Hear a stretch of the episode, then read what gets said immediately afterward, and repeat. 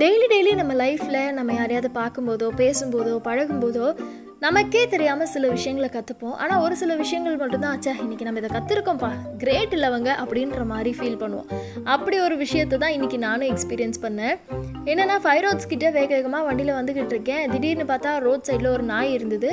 அது வெயிட் பண்ணிக்கிட்டு இருக்கு. எல்லாரும் கொஞ்சம் வெயிட் பண்ணுங்கள் நான் கிராஸ் பண்ணி அந்த சைடு போகணும் அப்படின்ற ஒரு ஆட்டிடியூடில் தான் இருக்குது எனக்கு எப்பயுமே இந்த ரோட்டில் நாயெல்லாம் பார்த்துட்டா ஓரமாக நிறுத்திடுவேன்.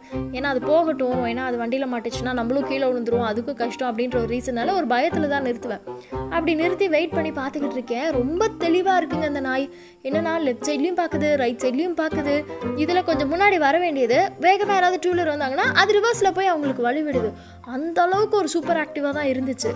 கொஞ்ச நேரம் வெயிட் பண்ணி பார்த்துக்கிட்டே இருந்தேன். அது போன மாதிரி தெரியவே இல்லை.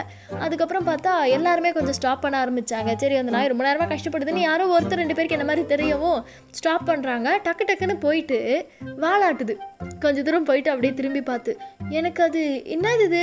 இவ்வளோ நன்றி இருக்குமா நாய்க்கு? நம்ம பழகுற நாய்க்கு இருக்கலாம். சும்மா ஒரு பிஸ்கெட் போட்டால் அது இருக்கலாம்.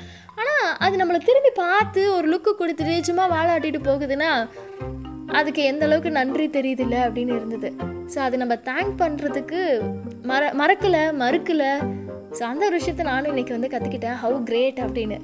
ஸோ இதே மாதிரி நிறைய ஆடியோஸ் உங்களுக்காக அப்கமிங் நாயை பற்றி பேசிட்டு இருக்கோம். சத்தத்தை பார்த்தீங்களா?